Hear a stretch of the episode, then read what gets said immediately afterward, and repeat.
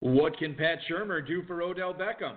Was David Carr's down year simply because of his bad back? And which Packers running back is the one to get in February drafts? Plus, the 2017 Footballguys Players Championship fourth place finisher Richard Mallon joins us to discuss best ball strategy, his most important lesson he learned in his first year in the FFPC, and much more. We've got a great show for you. Richard Mallon is here. I'm Eric Balkman. Stick around. Your high stakes fantasy football hour starts. What now. more can I say? We top billing it.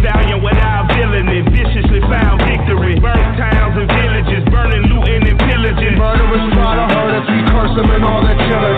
I just want the bread and bologna bundles to tuck away. I don't work for free, I am barely giving up away. So tell begging Johnny and mommy to get the away. Hey, yo, here's a gun, son, now run, get it the gut away. Live to shoot another day. Broadcast live and heard around the world. You are now listening to the most entertaining hour of radio on the planet. It's the High Stakes Fantasy Football Hour presented by MyFFPC.com with your hosts Eric Balkman and Dave Gerczak. The High Stakes Fantasy Football Hour is your home for football analysis from the best fantasy players in the world. And now, because no one else was available, here are Eric Balkman and Dave Gerczak.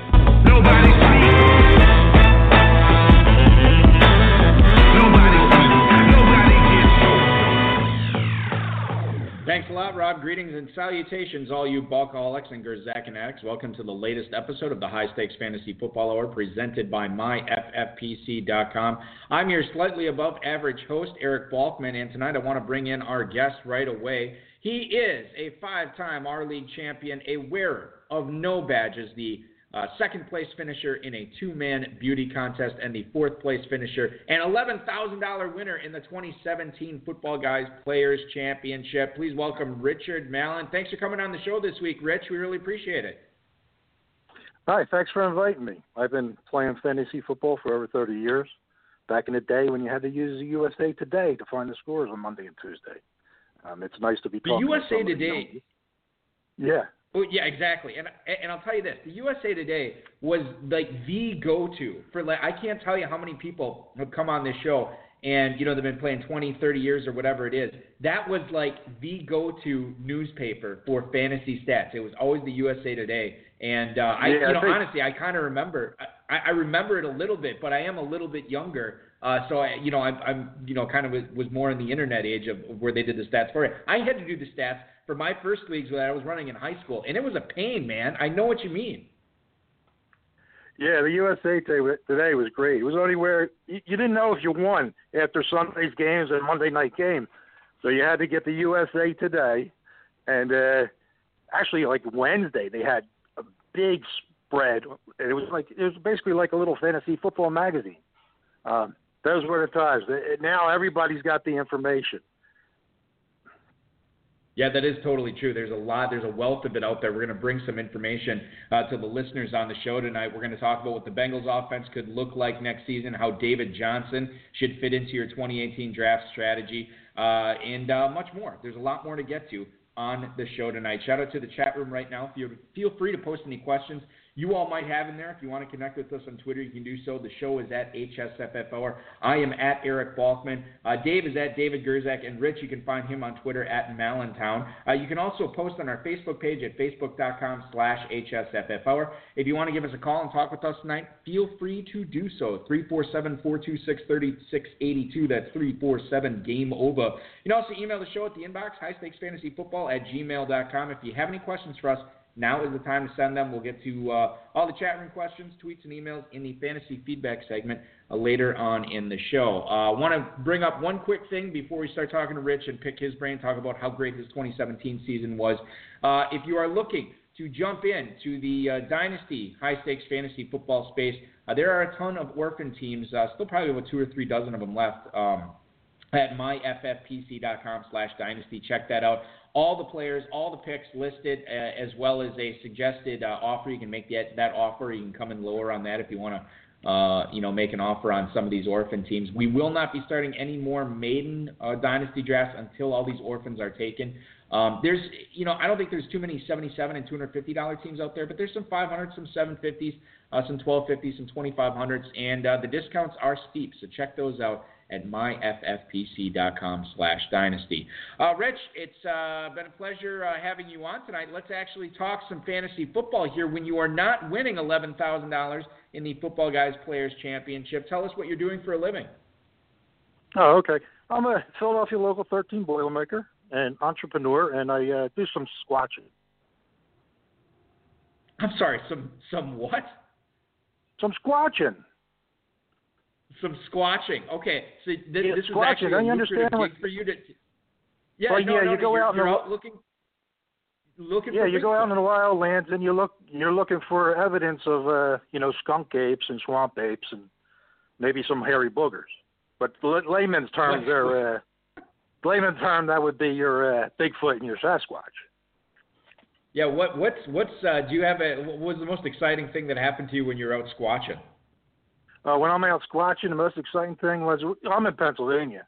I know that you know in Wisconsin they don't have as many because the cold, but in Right, Pennsylvania you, you, there's a lot of a lot of open wooded areas there, and the most exciting thing was uh, we were going squatching, and we saw all these you know bald people, and we said they can't be squatches, and we almost walked into a camp with skinheads. So you got to be careful when you're squatching. Well, listen, if I ever get to Pennsylvania and I, I'm going to go out and do some squatching, then I am looking you up and making sure you are right by my side uh, for doing that. I, I don't want to get into anything I shouldn't be doing. Yeah, that's great. If you do go by yourself, though, once you see the Trump signs, that's that's the danger area. I got it. I'll make a mental note of that. I want to uh, talk about your uh, your foot, your football guys players championship team. You had a bunch of them, including one that went undefeated in the regular season. But the one I want to talk to you about uh, was the uh, the one that took fourth place overall in the FPC. You cashed uh, eleven thousand dollars for uh, for that uh, particular achievement, and a trio of big time stars this past year headlined this team. You had DeAndre Hopkins on it, you had Todd Gurley and Kareem Hunt in the backfield. I'm curious with all the teams that you had this year, did you own a lot of those three guys uh, this past season? And if so, uh, or if you own a significant amount of them, what was, you know, as far as their ADP goes, as far as where what you had to sink into drafts to get them, what made them so attractive uh, relative to the guys that were going around them in drafts this year? Okay, what I what I do is I look at undervalued players, and and the way you get the undervalued player is if a player had a bad year last year, right? But they're pretty they're still pretty young and they have a history of of of good years before that, you might be able to grab some of them. It, it all depends on the draft. Like Hopkins and Gurley, I was able to grab in second and third round over and over again, and I when I picked them, it wasn't like early, it wasn't like late picks like eight, nine, ten, eleven, twelve. It was usually usually around you know if I had the second, third, or fourth pick in the draft, I could come back and grab both of those guys on a lot of teams, and that's what I did. And like, and I'm curious too because let's let's specifically Todd Gurley. Um, we've talked on this show about certain running backs going to new offenses, uh, new teams. Now this that, that didn't really happen to Gurley, but he did get a new head coach, a you know a new offense uh, with the Rams this past year as Sean McVay, and he was coming off a down year. Now you said you're getting Gurley a lot in that third round area. Why? I mean, what, Yes. what was it? Just the fact that he was a young guy coming off a bad year that you're like, okay, look, this guy's too bad to be this bad again, or too good to be this bad again. He's getting for a massive 2017. Yeah, definitely. He was too good. I I had him on some teams in the first year. I didn't get him many in the second year because he went so high. But uh, Gurley, just like he has, he's a talent running back. And Hopkins, very talented. Like uh, Gurley, bad coach, second year. Hopkins, bad quarterback. I figured Winston, he couldn't go. You know, he couldn't be worse than what they had. And and I just look at the, they're supremely talented people, just in a bad situation for the one year, and they uh, people people push them down. They really take too much of what happened last year and and apply that that the exact same thing's going to happen this year. Rich, take us through uh, Week 16, that those Sunday and Monday games, that Monday night game, that Raiders Eagles game. Uh, your team was fighting for the 250k, right up at the top of the leaderboard of more than 7,000 teams. I'm curious how you spent that Sunday, how you spent that Monday night watching your team. Yeah, I did the same thing I do every Sunday because I play a lot of daily too. You know, I'm watching the games. I I had a I had a better chance before the uh, final week, and they, the teams dropped off a little bit. I had a I had a I, the the team that came in fourth. I had Davante Adams on, and he got he got injured. So my backup was Sanders, and he was injured, so I had to play Richardson. So I was like, this team, you know, when you get that far and you're going against so many people, you're thinking, all right, it'd be really hard for this team to to win it all, based on you know looking at the teams ahead of me and seeing they have some similar players. And I also had Roethlisberger, um, which he took a little hit with uh with Brown being out. So I, I'm looking at it. I'm thinking I got a, I got a chance to finish top ten. I really didn't think I'd win the whole thing, and uh, I had a second team. The second team, Dolphin Tail, it came in uh, came in top thirty, and I had a, I thought I had a real good shot with that team too, and I figured they they got a top top you know chance for top fifteen, but but they had uh, that team had Jeffery on it. I took a big goose egg, but I really can't complain because the other teams behind me for my team that came in fourth, the badges, we don't need no stinking badges. Um, a lot of teams behind me had one player left on that Monday night, and they either had Crabtree or Jenkins. Both of them took, took the big zeros. So in the end, it helped out, and I ended up holding on to fourth place. Yeah, that had to be pretty. It's just that was so surreal watching that game. You're talking about uh, this with uh, Greg Zwickel, who won the uh, uh, FFPC main event a couple weeks ago on the show, and, and he just said how bizarre it was, you know, seeing this this game with you know two you'd say like upper echelon uh, offenses at least. That you know Oakland had the talent. Certainly, they, the uh, the output didn't match up with what we expected this season. But guys like Michael Crabtree, Amari Cooper, uh, you know Alshon Jeffery, and I know the wind had had a significant role in it. But there is man, there's a couple of plays in that Raiders Eagles game could have shifted the fantasy season for a lot of people, and the ball just uh, bounced a different way as is uh, it is wont to do in the NFL. Uh, Rich, you you really went hard in your uh, first year playing in the FFPC as you joined a bunch of different leagues with formats, uh, you know that were that were different. With one season under your belt uh, in the Fantasy Football Players Championship, what was the most important lesson you learned competing at this level and and you know dealing with the tight end premium scoring, the double flex? Uh, what was the most important thing you learned? Well, well, I was a rookie in, in, in the league, but I'm like a 30 year old playing rookie, you know, playing for 30 years. Right. Yep. So, well, yeah. But the yeah, the most important lesson I learned is play less. And you guys might not like that answer, but it, it takes a no, lot of fine. time that's if fine. you want to. Do, no, if you want to do well, it it does. It takes you a lot of time. So basically, what I'm going to do is I'm going to probably trade in a lot of them $350 teams to for your $1,800 teams, and uh, play less total teams, maybe not less total dollars. So on your side, it will still be good. Uh, I might also rethink when I uh, do some drafts about my. Uh, I don't take a second quarterback a lot of times, and I might rethink that because uh, no, no one was drafting Wentz, and nobody was drafting Watson or Goff, and usually in a draft, it's a 12-team draft. Usually around 20 quarterbacks are taken. So there's there's there's usually three or four teams that only go one quarterback, and I go one quarterback a lot. But if you did, I might change my thinking just because if you did go, and I usually go quarterback late, so I'll I'll wait till I'll wait till 10, 11 teams are taking their quarterback before I grab a quarterback, and with my using that strategy, it probably makes more sense that I do take a second quarterback, like in the 19th and 20th round. And like I said, if you did do that, you could have had a really good shot because uh, Wentz and uh, Goff, they weren't drafted. Deshaun Watson wasn't drafted, and and in fact, Wentz Wentz Wentz I think ended up third in points per game, and Deshaun Watson was just like crazy. He was he was like either second or first in points per game, and Goff was uh, very respectable at nine in points per game. That's interesting because I think a lot of people will, you know, especially the zero RB people, will always, you know, draft those receivers and get a tight end early, and then sort of, you know, pound those running backs in the mid rounds. You know, just trying to um, to to to latch on to like a Kareem Hunt or an Alvin Kamara, you know, guys that really came through.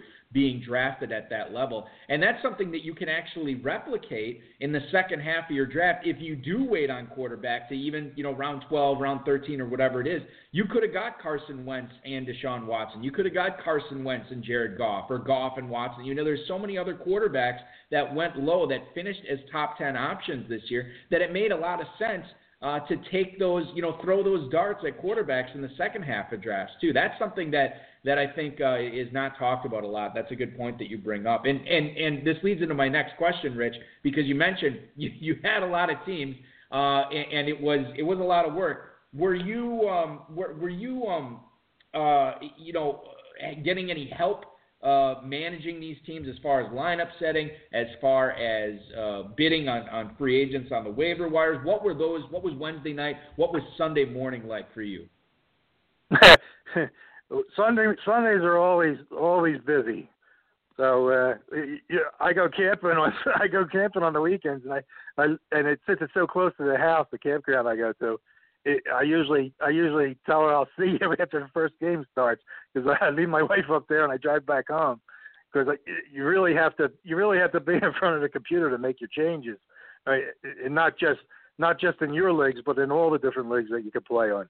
And if you get a late second, you know, guys out, you got to be ready to make changes. But as to your question, um, it's probably easy as fixing a garage door opener. Open, you know, I never get any help from anybody. I, I if I like them, I draft them. If you know, that's the way I go with that. I, it's all me. Well, it, Okay, well, and let's talk about um, you know uh, these drafts too, that because you did so many of them. Were you ever concerned about when you were you know making uh, uh, you know doing a draft and, and you're taking a guy in the third round, fourth round, seventh round, eighth round? You're like, wow, I you know I've gotten a lot of this guy this year. Um, you know, I if if he goes down, my teams are going to be in trouble. Was there any ever any concern with you with that, or did you not mind grabbing up a lot of you know guys?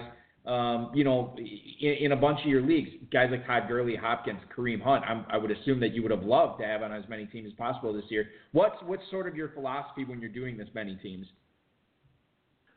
Well, my philosophy is I I just go by what I think is the best player, and if I end up with a lot of them, I end up with a lot of them. I don't uh, I don't I don't really do that. It's sort of like insurance, where you you're insuring against yourself for a bad pick but uh, it, I might do that with kickers after I had some uh, problems in the beginning of the season having a kicker that was on the that that was on a bye because uh, the hurricane or or maybe a kicker gets cut or something. So I might do that this year. I learned that lesson. Um, yeah, and like I think the the you don't really look back on, you know, because you got to trust. You got to get your guys, which, which I've always said on this show you got to trust in in your um, your pre-draft analysis. You have to believe in, in the guys that you're taking. And if you believe in Todd Gurley in one or two drafts, well, why not believe in him in 12? You know, uh, if if DeAndre Hopkins is good enough to make four teams for you, why can't he make eight teams? You know, it's just if if you have the belief in these guys, I don't think there's anything wrong with uh, loading up on them. And obviously, you can't really predict injuries. Uh, you know, that's just something you deal with. But anybody who drafted the three guys we talked about the most uh, so far tonight was certainly happy with how their 2017 ended up. Uh, as far as 2018 goes, best ball season, the uh, 28 round draft expert leagues uh, that we have. Uh, it's just around the corner. We'll be starting stuff up with the FFPC probably like the week after the Super Bowl, somewhere in that neighborhood.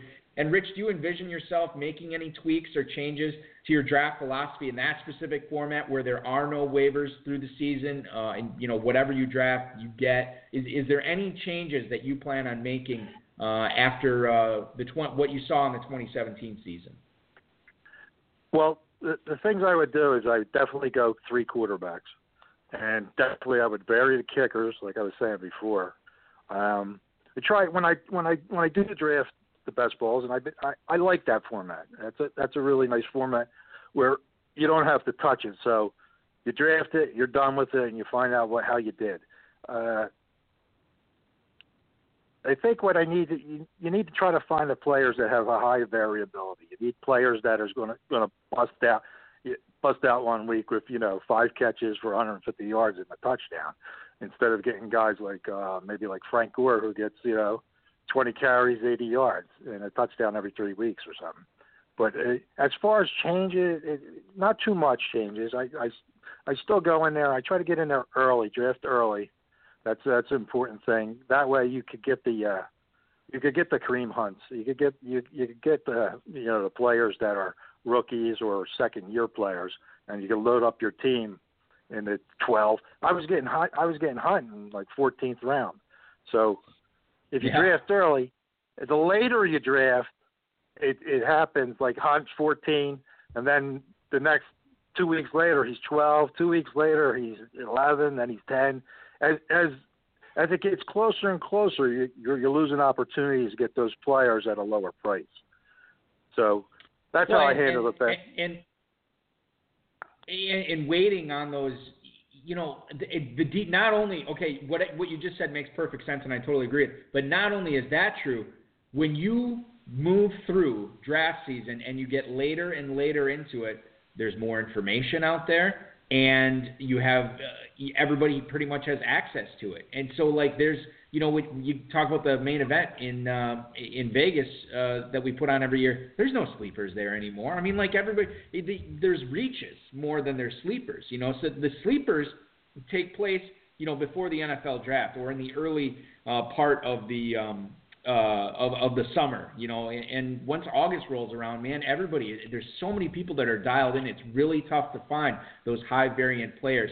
Rich, I want to ask you to follow up on that the, the, the strategy that you mentioned of looking for these high ceiling players that you can get in the mid rounds, do you find yourself going safer in the first few rounds to try to lock up these studs that, uh, you know, unless they suffer a catastrophic injury, they're going to be awesome and you pretty much know they're awesome? Or do you not mind taking some risks in the first few rounds as well?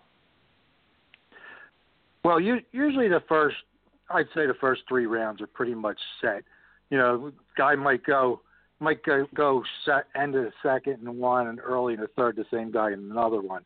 But there's not too much variance. When, once you get past the first three or four rounds, then then you then you have a lot more variance and a lot more choices and a lot a lot of the people are you know if you look on the sites they're they they ha- they're within one two three points of each other and you can make a lot of differences. What I usually do in them, I, I I've never went quarterback. I've always weighed on quarterback in them sometimes you have to go a little bit early because people are grabbing them and so if it, if you grab one or two you know if i i don't mind getting you know the 10th and the 14th guy. And like i said this year i'm going to i'm definitely going to be throwing in some of them 27th 28th round guys uh at, as a third quarterback if they're still available. A lot of times they're not though. Sometimes they're all gone.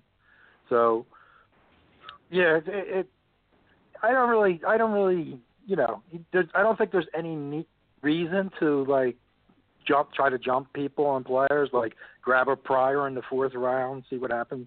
You know what I mean?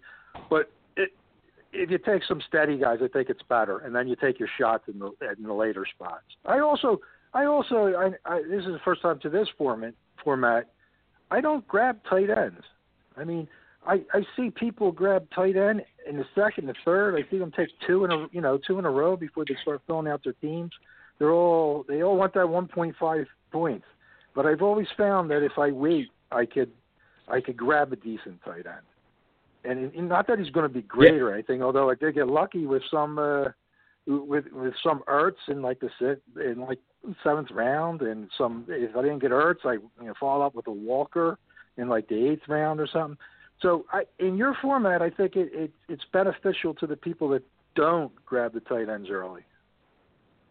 Yeah, and we've seen uh, a lot of people have success. Well, Evan Engram is another guy this year who people got in the mid rounds that were were able to start him the majority of the season, and it really paid off for him. Uh, let's get to some emails here, Rich, for you. Uh, the first one is from Don in Panama City, Florida.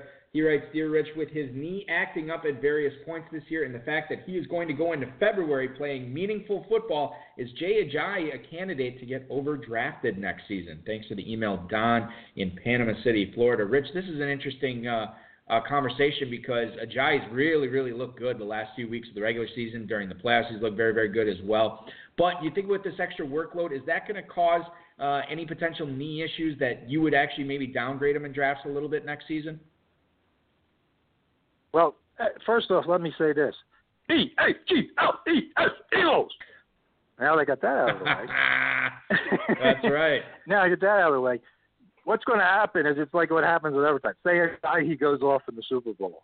He goes off for 120 and a touchdown, you know, and catches three or four balls. People will overdraft him next year. Uh, But you know, if he doesn't do much, then he may be underdrafted next year.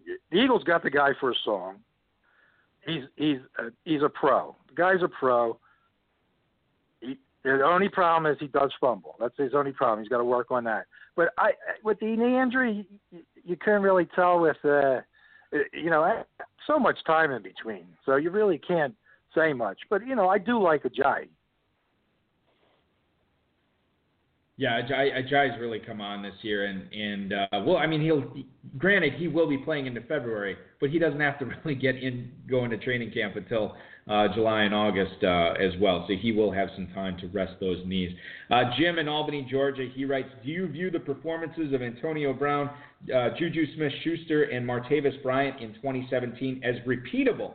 For 2018, or do you think one of those guys will have drastically different fantasy outputs than they did this year. Congrats and thank you. And thank you, Jim, for the email. Uh, appreciate it. So the three, the triumvirate for the Pittsburgh receivers, it looks like it's going to be Brown, Smith, Schuster, and Bryant right now. Do you see similar seasons for them next year, Rich, or does maybe Smith Schuster take a big leap forward and, and Bryant um, just really falls off the face of the earth, or does Antonio Brown start showing his age? How do you view these Pittsburgh receivers for 2018?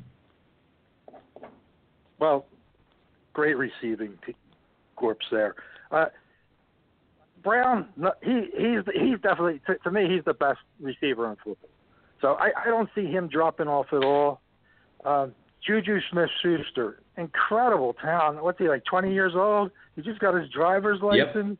Yep. I see he's the clear number two on that team.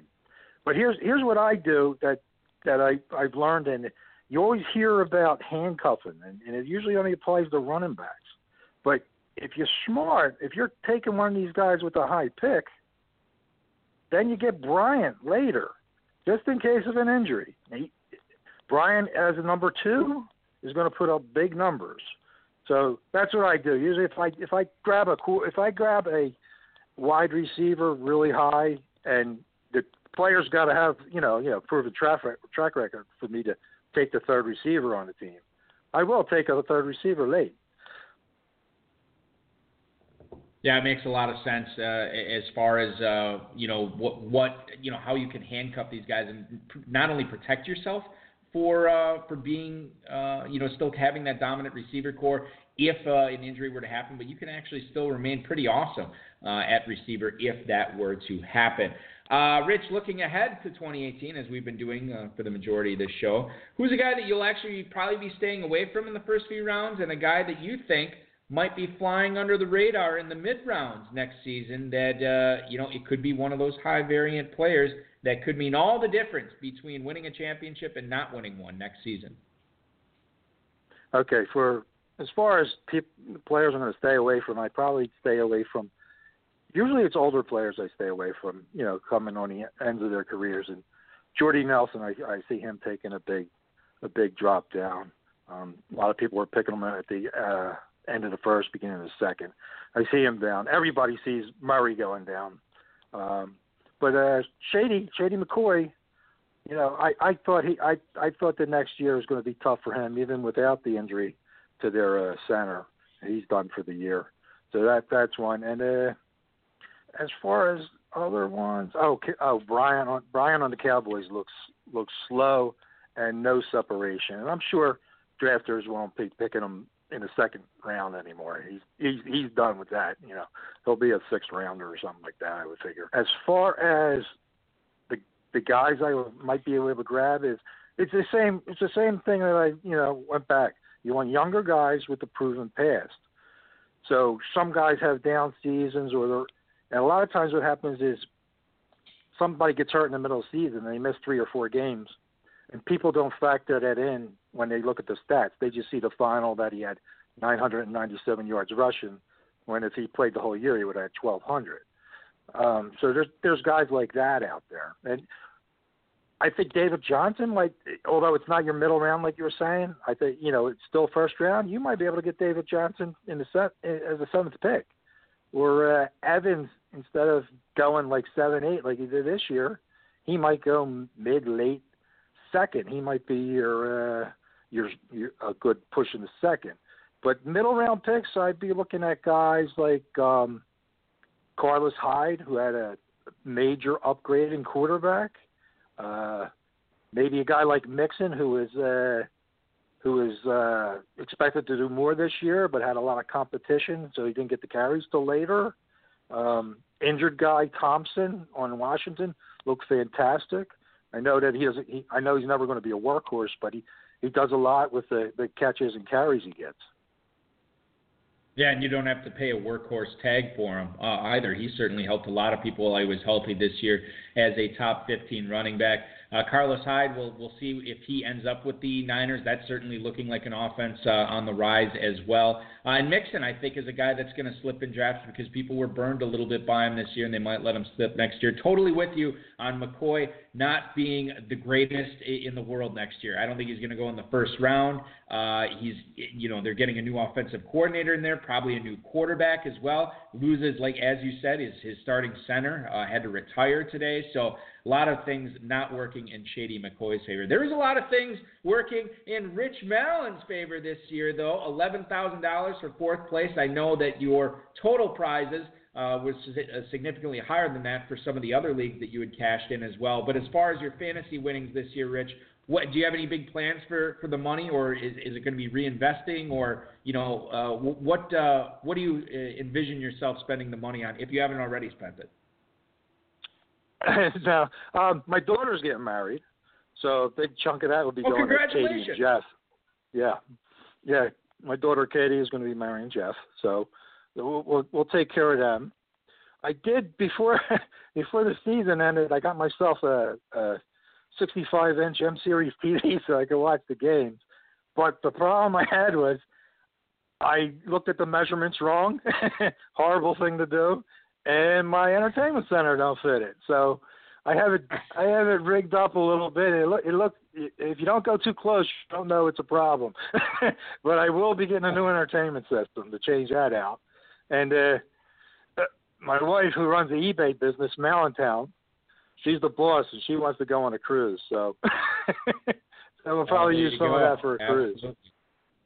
Yeah, well, good for you uh, making your wife happy. Uh, I I know that uh, as a fellow married individual, it is uh, what my life revolves around sometimes. So certainly awesome that uh, we got to uh, pick your brain tonight, Rich. I, I want to thank you for joining the show. Dave Gerczak is actually going to be on his way in here shortly. But seriously, thank you so much uh, for coming on. Good luck. Uh, congrats in 2017. Good luck in all those 2018 uh, leagues as well. And who knows, maybe we'll end up talking to you again on this show, congratulating you on an even bigger win.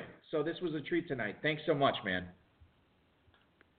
Thank you. Uh, and when you go, just just remember it's squatching and it's not squat cobbler. So if you come and visit, squatch. That's right. I will never get those mixed up. Be good, man. We'll talk to you again soon. All right, later. Rich Mallon, the fourth place finisher in the Footballguys Players Championship, joining the program tonight. And uh, I want to welcome into the studio here, uh, fresh off a, a jet setting tour of the left coast of the country, the Dizzle, Dave Gerczak, back in the studio tonight. Dave, welcome. Thank you for having me, Eric. Oh, this is uh, this is my two favorite people in the world, me and you, on the show tonight. It really so was, great. The, was the left coast out there. Yeah, all the, left, all the lefties were out there. Oh yeah, so I was gonna let's say let's get into it, but maybe I don't want to get into it now. Did you have Did you have a good time? Yeah, it was great. I heard uh, former co-host of the show, Kentucky Fantasy Football State Championship Commissioner Farrell Elliott was out there. You got to hang out with him. I did not. Oh, you did not. Did you see him? Nope. All right, so he was not out there. He was leaving, and I was coming. He was going to the Senior Bowl, actually, being an agent and everything. He had right. to leave. He had a pretty early flight, and I got in late, so uh, uh, didn't work out. too bad. But uh, I'll be seeing him in a few weeks, probably. In a few weeks at uh, a different trade show. Different trade show in Vegas. Okay, perfect. Uh, so, uh, any uh, juice uh, or juice, any juicy stuff to report from the uh, FSTA? Do you see any familiar faces there that, that the show would care about, or is it just all the muckety mucks that no one uh, really Yeah, unfortunately, it was all the same people. Ah, see all too bad. Um, yeah, you know, there's a, there's a lot of talk. There's actually a cryptocurrency session that uh, we want Alex and I wanted to see just because Alex knows nothing about it. He knows nothing about crypto. No, nothing. Wow. And then we were we were talking to uh, Joe Bryant, name drop. Sure. Uh, we were talking to him, and uh, then we missed it. So we I, we still don't. He doesn't know anything about still it. doesn't know anything I know that crypto. there's Bitcoin, and I should have put some money into Ripple, and that's about it.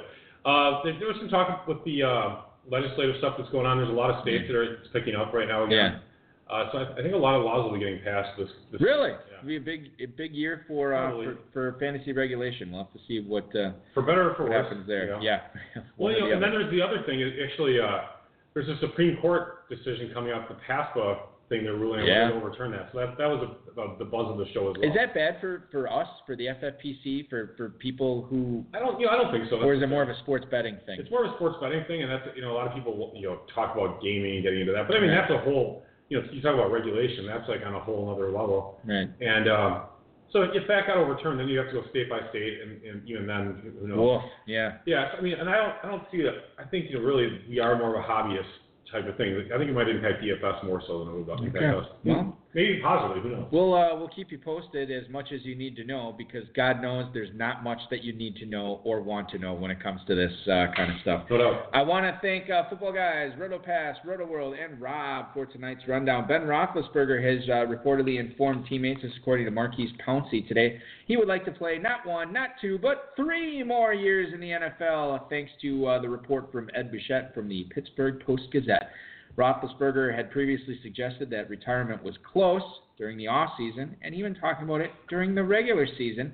However, the Steelers fired noted Roethlisberger tangler Todd Haley and uh, hired, I believe his name is Randy Fichtner, the quarterbacks coach for Pittsburgh, who I guess Roethlisberger really, really likes. So this is good news for, of course, the only league we care about on this show, the Blake Harrington Dynasty League, as I will not have to get a backup quarterback until Roethlisberger's bye week. And uh, we'll roll with him, which is great. But this is good news, really, for the Pittsburgh offense in general, Dave. For it's sure. good for Brown, Smith Schuster, uh, Martavis Bryant, as long as he's there, Le'Veon Bell, as long as he's there. But this is a team that we had talked about as far as dynasty purposes go. You had to be careful if you were looking to acquire Brown or Smith Schuster because it could have been, you know, who's their backup right now? Landry Jones? It it would have been a massive step down. Yeah, and now, now we don't have to worry about it. Now for a while at least, you get some certainty. He he pulled the anti-Favre, so that was nice that he's actually saying he wants to keep playing Yeah. instead, instead of perpetually threatening to, to retire. He should perpetually threaten to never retire. Yeah. Like, you know, uh, Ben, uh, any talk about, re- no, I'm never retiring. Well, you know, when you're throwing for 500 yards late in the season or whatever it was for something, I mean, you're having you're playing at the top level of the game. You know, you really shouldn't be Beating the top, or not beating, but crushing the top secondary in the league. Right. And, I mean, you know, is still a very, very, very good quarterback. Yeah, and he's still uh, he's still cooking along. Vikings offensive coordinator Pat Shurmur was officially uh, hired as the new head coach of the New York Football Giants on Monday, according to ESPN's Adam Schefter. This was uh, not really much of a secret. This seemed to be the way that all the reports were leaning uh, towards saying that uh, the Giants were going to hire uh, Shurmur. He did a great job this year. Got a lot out of Sam Bradford, a lot, even more out of Case Keenum, and uh, Eli Manning. Uh, Pat Shurmur said today that he views as maybe having two or three years left in him. Oh God. Um, you get you get a retread name Shurmur. I know it's not Fritz Shurmur, but the last name is a retread for me. I believe it is his son, Pat Right, Shurmur. yeah, I'm sure. I'm sure it is. Yeah. I don't know. Hashtag I'm, nepotism. I'm very unexcited about that. I mean, Eli Manning led offense. Blah. Yeah. Although they will be cheap, right? That that's the that's the other side. Is you're going to get value with with not Eli per se, but that offense. Oh, okay. Well, that's what I was gonna say. Not Odell Beckham because he's still going in the first. Ah, well, I'll, I'll say I'll take I'll walk that back. Later. You think he goes in the second round this year? it's possible? I haven't really looked at all. I think. I think he might go in the second round this year. Coming off of an ACL injury, the Giants have failed to extend him. You know that's that's got to be a bit of a red flag too. Maybe they know something we don't. And his hair. That's always an issue. that's less on my red flag list. That's more of a pinkish flag. Um, Interesting color. you yeah, chose. yeah. Uh, just looking for a joke there, and you made it for me. Thank you. Um, no, but uh, you look at the rest of this Giants offense. Outside of Evan Engram and, and Beckham, I'm not really excited about. Like Sterling Shepard, even I'm just kind of like, wait, whatever. But Well, you know, I, I think he's a Shepard type. showed Shepard's, something. and you could probably get him cheap, I would imagine. I think so. I like Engram a lot. And the running game still is non-existent. Maybe they take Saquon Barkley at, at the 102. That's possible. Have been people been talking about that? I've I've heard some. There's some buzz on the Twitter about uh, Barkley maybe going at the 102 to uh, the Giants. They We'll would finally, finally alleviate. I mean, their running game has been just terrible Yeah. for years. I mean, Since, like since uh. Tiki Barber, maybe was there a good Giants running back since Tiki Barber? None that I can think of. Yeah, I can't either. Um, and Ron Dayne, Ron Ron Dayne's probably been the second best running back the Giants have had in the last ten years. Tiki could probably still get like a thousand yards if he came back right now. Probably could. Um, the reason I brought up the Shurmur thing is this is a very uninspiring hire for you, and unless you're getting the Giants cheap, um, not they're not players really to be targeting at this point, Well, based on only, Shurmur. I'm There's sorry. only yeah, there's only thirty some teams in the NFL, whatever. So you gotta kind of don't want to cross them off yet. Yeah. The Seattle Seahawks uh, officially hired offensive coordinator Brian Schottenheimer. Oh, another retread. Yeah, kid. and uh, offensive line coach Mike Solari on Tuesday.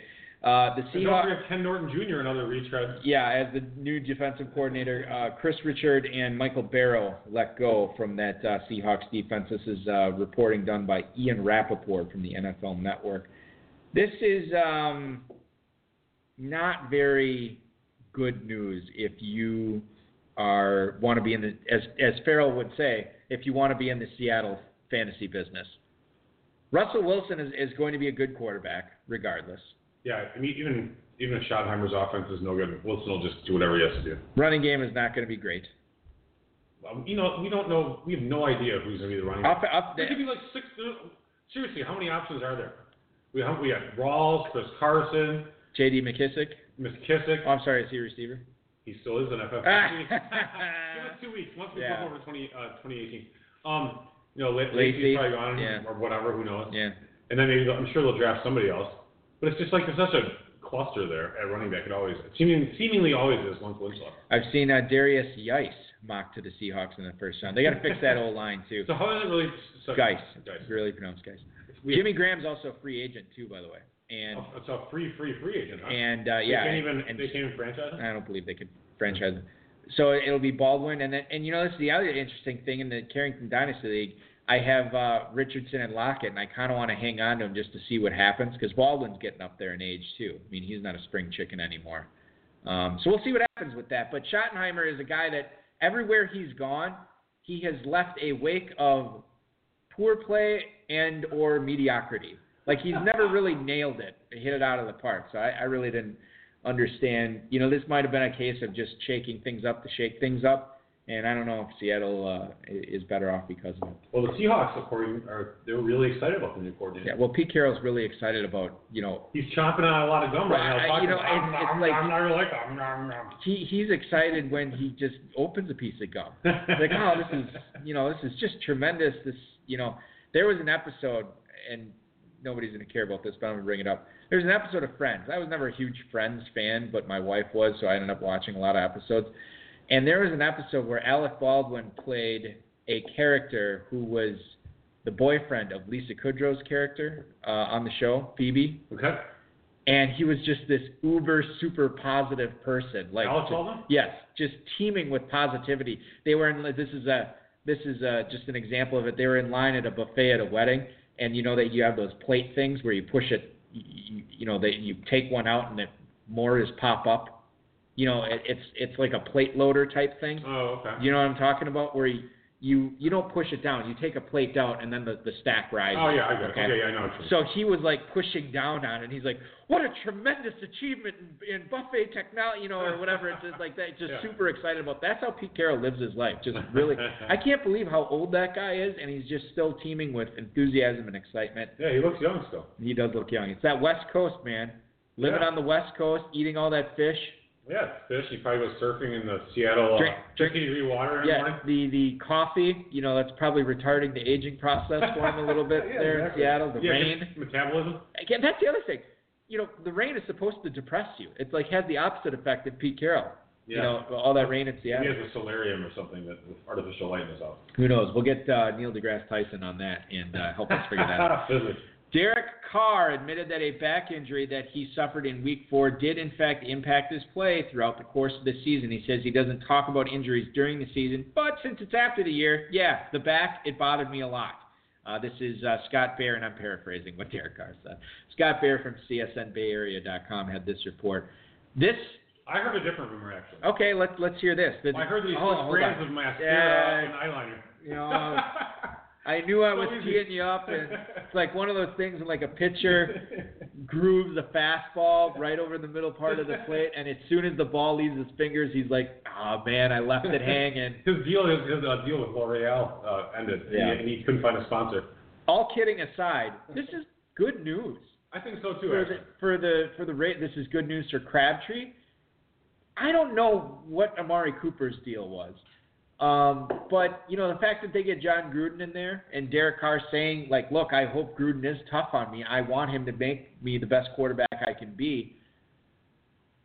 I don't know. Like, I think Crabtree's going to go cheaper in drafts this year than a lot of people think, and I, Cooper definitely will. It's just me a question of if I want to get on board with that. I'm, I still don't know what happened last year. Can Amari Cooper come out and say? My ankle was hanging by one tendon for the basically the entire season. I feel so much more comfortable about drafting him next year if that was the case because we don't we didn't really get an explanation. And I know he was battling some stuff with his ankle, and you know he came back from that ankle injury, and then he hurt it again right away uh, on that primetime game where uh, he was actually having a somewhat decent game and never came back to it. So this is good news for Derek Carr. It's good news for Crabtree. It's it's certainly not bad for Cooper. I just am not sure how I feel about Cooper yet. Yeah, I I don't think I'm trying to. I traded away Cooper in the leagues that I Right. had him in, and I don't think I'm trying to get him back. I'm actually kind of interested in Derek Carr. He's only 26 years old. He's pretty young, uh, and this is kind of, you know, this is the year when he should have kind of done an Aaron Rodgers type breakout. And because of the injury that affected him, you have Gruden. I actually respect Gruden's game, in spite, in spite I hate that I hate him as an announcer. right. I think he's a Hate you his know, personality. Love his uh, yeah, chops. He's douchey. Coaching He's a- chops. anyway, um, he also broke a world record today Derek for the Carr. fastest person ever to open five pinatas at the Pro Bowl. Yeah. For speaking of USA Today, for the win had that coverage there. I see. so, um, Breaking. That's hard hard sports journalism. exactly. Right That's I mean that whole article is quite great. Yeah. Uh, I, I would think. He, how much do you think he costs? I bet you could maybe get him even for like a 2018 third, Oh, Derek Carr. Yeah. Yeah, you definitely. Well. a 2018 second for sure. Yeah. But I mean, you know, in in the leagues that I play in, quarterbacks are I don't want to say a dime a dozen, but they're pretty darn close. So if somebody had Derek Carr and two other quality quarterbacks, at so like the 211, you're probably getting Derek Carr if you have some needed quarterback. Yeah. So I might I might actually take a take a look at him, and you never know. He could be. I mean, if Cooper comes back, Crabtree's still there, and with Gruden, he could be a top six, top seven quarterback. It's totally possible. And I- for the next 10 years. Right, exactly. I have two third round picks in uh, Carrington rookie draft this year, and uh, I would gladly give either of them, dare I say, both of them up for Derek Carr right now since I only have Roethlisberger at quarterback. I'm on board. Uh, the Cardinals reported this week that David Johnson had the wrist injury, is back at full strength. Very good to hear on that end. However, no Bruce Arians. They got a new coach, Steve Wilkes, the defensive coordinator from uh, Carolina, will be the coach there. Maybe no Carson Palmer. I think that's official, right? Carson Palmer announced his retirement. He's gone. I yeah, he does. Yeah, because the stock market was up this year. He had so much money. Right, exactly. up 30%. I don't think Arizona has any quarterbacks under contract. We don't know if Fitz is coming back. Dave, is David Johnson a first round pick for you right now? Oh, it's, pretty dicey. I probably would. Yeah, I would take him in the first round. I think I wouldn't I, take him early. I think I would too. However, I could. I mean, there's so many other guys I'd rather have in the first round, even at just at running back. I'll, I'll, I'll, hold, hold on. I'll say this. I'll say this. Sure. I, I, at receiver, I definitely want Brown and Hopkins over David Johnson. Okay. Sure. I- could- that's fine. I definitely want. want that. I definitely want Gurley, Bell, and Kamara over David Johnson next year. Really. So that's five players right Okay. there. Z. Elliott. Yes, I know. Thank you for clarifying.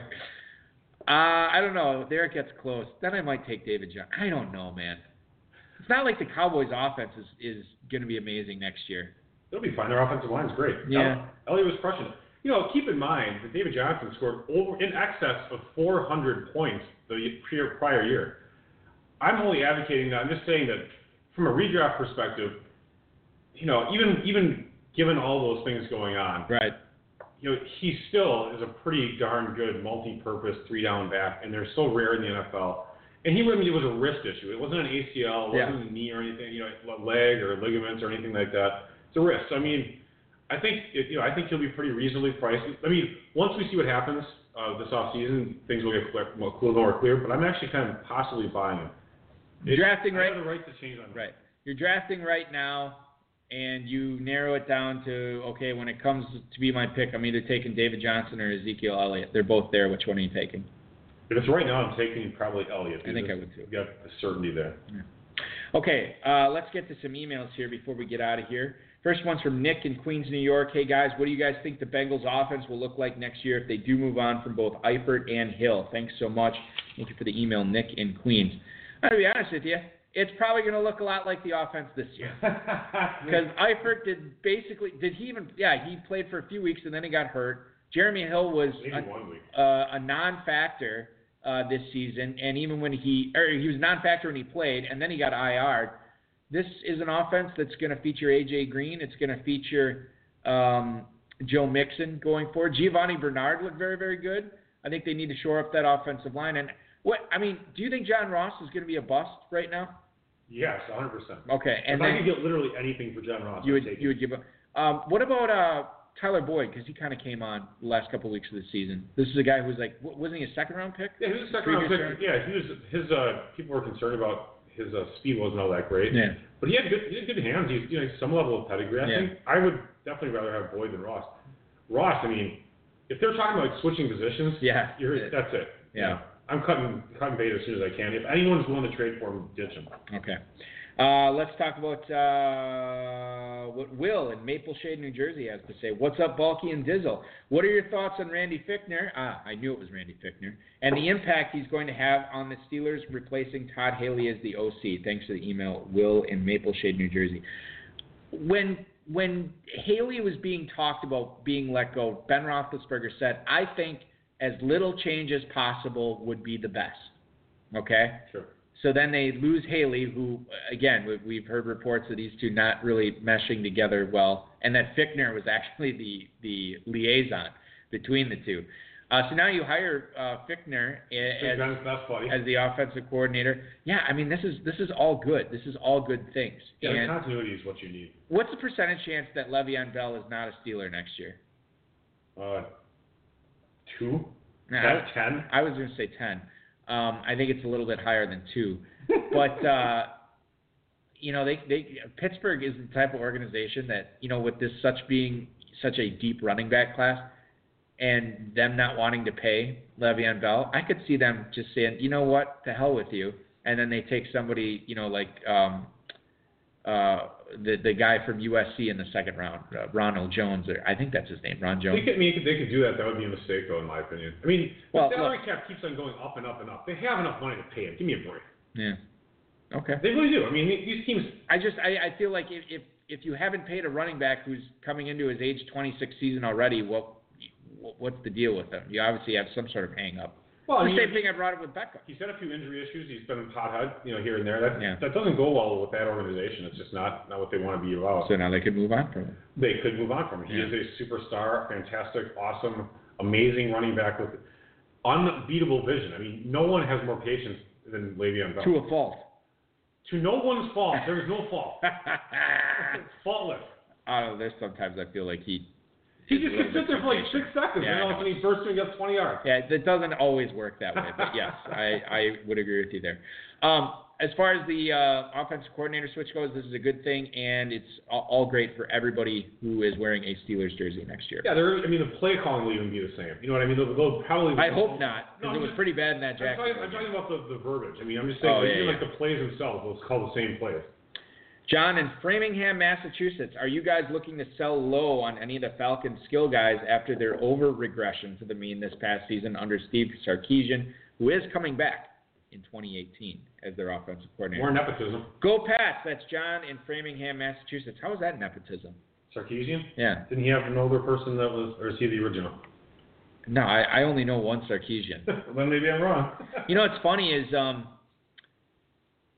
Steve Sarkisian was the Alabama offensive coordinator and then became the Falcons offensive coordinator. Brian Daboll was the offensive coordinator for Alabama this past year and they won the national title. And now he is the Bills offensive coordinator. So apparently Nick Saban not only churning out NFL prospects, churning out NFL offensive coordinators down there in Alabama as well. Huh. What were you looking up? Oh. Oh, I thought it was had something to do with this. Okay, So you look at the Falcons uh, this past year. We knew that they weren't going to be the uh, world beaters that they were last season. And I think Julio Jones still had a great year. Devonta Freeman, I think you could chalk up to injury a little bit. I thought Tevin Coleman had a real nice season. Matt Ryan, from a real fantasy standpoint or real football standpoint, wasn't great. Not fantasy wise, he wasn't terrible. I thought he was all right. I mean, nobody's drafting him in like the fourth round or anything like that. So I'm not really looking to sell low on any of these guys. I don't know how low I'd be selling on them really, as far as dynasty goes. Yeah, I agree with you. So I, mean, I, I get I get cheap offers for Devonta Freeman, and I don't take them ever. Like yeah, what I would consider cheap. like okay, give us an example. Well, I mean, like, there was like one a- embarrassing like Park, DeVante Parker. You know, like that was for Devonta Freeman. Yeah, Oof, good. yeah. unfortunately. Um, what was the other thing I was going to say about the uh, the Falcons here? Um, I saw, hey, Julio actually. Uh, Yeah, Julio, targeted in the red zone a couple times late in the season. That's what he I have that's what I wanted to talk to you about. If you own him in dynasty, he's a hold right now, right? You're not looking to move him. You're not looking to acquire him. I'm, I'm, you know, as much as I rag about Julio, I'll probably ride him out. And okay, phrasing. I will let him ride himself off into the sunset on my dynasty teams forever. All right. I'm not going to probably get rid of him because no one knows. Now, you own him in a lot of dynasty just leagues? one, just one. Oh, actually. okay. I, I probably wouldn't sell him. Yeah. Uh, Bill in Berea, Ohio. If both of these free agents get franchise tag, which one do you like better for next season, Allen Robinson or Sammy Watkins? Uh, thanks for the email, Bill. And I'm assuming Robinson. You know, obviously, if they get tagged, they're they're staying with these teams. We're not assuming a tag and sign for this Sure. question. Robinson on the Jags, Watkins on the Rams. Who do you like better? Uh, I will go with the player that is the number one Okay, receiver. so Robinson. the number one receiver on his own team. And Cooper Kupp is not an option, Yeah, and he's the number one. Well, on he Rams. can't be franchise tagged yet. He's the number one on the Rams. Sammy Watkins, I don't, he's this mystery to me. It's just, again, I don't own him anywhere because I've dealt him away, and I'm not going to be buying him back. I just, I, I had pretty high hopes for him. I just, he's not, he's had injury issues, and now he just doesn't perform. You gotta, if you're going to be a good football player, you got to play good. He's not a good football player. Right. Um, Allen Robinson is probably what? What do you think? A third round pick next season in redraft? That's what I would project him for. I mean- in, in this scenario, if he's tagged. I mean, maybe would say a tad lower. A tad lower. Okay, like maybe uh, early fourth, mid fourth. fourth. That's, Okay. that's my opinion. But I the, the the team itself is talking up Allen Robinson. Like they're talking about getting Mar- rid of Marquise Lee. Right. Cole and Westbrook both played well in in Robinson's absence. Well, and they wouldn't be Hurts, getting. They, wouldn't. They, they they, they, they, that's the guy they could be getting. Yeah. Well, they but they can cut Burns. They can get rid of Marquise Lee. He's a free agent as Yeah, well. Yeah, they would just wouldn't sign him. Yeah, and Yeah. so then you have Cole, Westbrook, Allen Robinson. So you have a number one receiver and then these two burners. That's perfect. Yeah. What else do you need? Um, A good tight end. if only they had a good running game to supplant that. Well, oh plus, wait, Most importantly, they have Blake Bortles, as of right now. who's awesome. Yeah, he certainly has been great. Um, what I was going to say about the, uh, the we talk about the ADP. You're saying Robinson fourth round. I'm saying third round. Sammy Watkins eighth round. Yeah, probably. I, I mean, like, as you want to talk draft value, that's a completely different discussion. But I'm Seriously, clearly so. taking Robinson over Watkins next year. Right now, if I was if I was drafting, I'm taking a couple over Watkins. If they're you know if I was choosing between the two. Yeah, I, it'd be stupid not to, wouldn't it? What about Robert Woods? Because he was great this season too. Yeah, he was coming around for sure. I don't I don't like Robert Woods all that much. You could make the case that he might even be the number one over Cooper Kupp. Um, one could make that case, sure. I, I, I I'll have to uh, research that with my. Uh, Well, that's the thing. You know, Goff is good, but you can't have you know three productive wide receivers. You really can't. So I just don't think Watkins because those other guys. and, and Gurley when Gurley's catching 70, Right. 80 balls too. So yeah. So what option? You know, what option Yeah. are you? Yeah. Uh, Fournette's not a pass catcher, so you're, you're Right. not. I mean, much lesser than Gurley. yeah. So No, I get it. Uh, final email tonight. Bobby in Albuquerque, New Mexico. Hey, high stakes henchman. I'm looking to start drafting in February for the first time with you this year, and I'm curious as to which Packers running back you would target. Ty Montgomery, Jamaal Williams, or Aaron Jones. Thanks for the email, Bobby. First question I have for you, Dave, is do you think these are the three running backs Green Bay goes to camp with next season? Montgomery, Williams, and Jones. um, Or do you think they add somebody in the draft? Not asking specifics. Well, since it, you know, it's weird because um, now they have a new, you know, new scouting team drafting. Right. You know, so I, I feel like there's a chance, even though they spent so much draft capital on, on Williams and uh, and Jones. I think they might sink I think some there's more. a shot. I think there's a shot, but I don't think they're going to spend a first round pick on it. Next question. What's Ty Montgomery's position going to be this this coming season? Do you think he sticks at re- running back for the Packers, or do they move him back to receiver? Because he, I think he stays at running back. I, he he took some bad shots and he missed a lot of time last year. I don't know if that was a freak thing or, or not, but um, the running back for me to target on this team, Jamaal Williams, talking about uh, he wants to, um, you know, and this is something all running backs should be saying if they're not saying, and it might just be uh, fluff, but he wants to be more, he wants to be uh, have more speed next year, more agile, um, maybe a little bit more of a shiftier player than he was this past season. Uh, so these are all good things with Williams. I don't think Aaron Jones has what it takes to be out there uh, as much as Williams. Remember, Williams is such a fantastic pass blocker, and we saw him catch a lot of passes this year too. I mean, he looked really, really good. He's the type of guy that Green Bay could really ride the next three or four years um, with Aaron Rodgers and uh, have a very, very dominant offense. You know, I personally, uh, I don't know if I can get on board with him. He, he averaged 3.6 yards per carry. So did Ty Montgomery, and Aaron Jones averaged five and a half. And at a certain point, that that number really matters. Yeah. So I just I know that I just I don't think Jamaal Williams is an NFL caliber athlete at running back. I don't think he's good enough as an athlete to be starting running back material. I think the team made a big mistake by drafting him in the first place. Okay. So Jones actually does have the explosiveness. I just don't know if they're going to give him the opportunity. I mean, I, I didn't really, I'm not really sure as what his injury is necessarily. What was it like in I thought he had well he had a knee injury that he missed uh, three or four weeks with, uh, like okay. a PCL or something. Yeah, like so that. something like insanely serious. No, I mean he came back. He well, he yeah. didn't end the season on injured reserve like Ty Montgomery did. yeah, he, he's not as good of a pass catching back. So at that point, then if, if I guess I'm really not that excited about the Packers run game right now because you just no have no idea. And even going forward, I maybe would take a shot at Aaron Jones. That's just my my guess. Since a lot of people are on Jamaal Williams, does that make Aaron Jones the value for you right now? He will be cheaper. Yeah, yeah, yeah, for sure. Okay, so take a stab. You're going to take a stab. It's Aaron Jones. And Montgomery has a whole body of work averaging 3.6 yards a carry, which sucks. Yeah. That I was, you know, we weren't talking up Ty Montgomery at all heading into last season. Yeah, I mean, we were kind of eh, the way I remember it was you know, we, we we didn't really know what the Packers' plans were going to be as far as you know they you know they were saying that Montgomery was the guy, but you know you say a guy is the guy and then it's well, different. Was, they wanted him to be. They wanted him to be. I mean, he just wasn't. They wanted him to be, and then what did they do, Dave? They sunk three draft picks into running backs. Right. So I think the right, handwriting was on the wall there. It's like you can't really trust that that guy's going to be the guy when you're you know the thing that's been great. What what, what picks were? Uh, it was a um, third. Jamaal Williams was a third round. Aaron Jones, I believe, was a fourth, and then Devante oh? Mays was a sixth. Oh yeah, wow.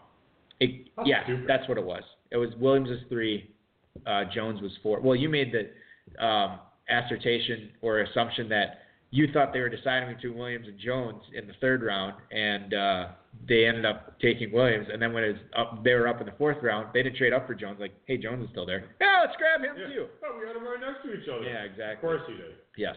All right, ladies and gentlemen, that is going to do it for our show this week. I want to thank uh, Rich Mallon, SFPC, Dave Gerczak, Rob Bryce, and of course each and every one of you uh, for joining the program this week. Uh, we have a special Thursday night show next week. No show on Friday. We will have a Thursday night show at 10 9 Central, and it is a big one, ladies and gentlemen. 2017 Footballguys Players Championship $250,000 champs Michael Abbott and Justin Smiley will be on the show this remember this Thursday. Do not tune in on Friday. There is no show. It is Thursday night, 10 9 Central. Yes, Thursday. Welcome to the, the, the promo for that.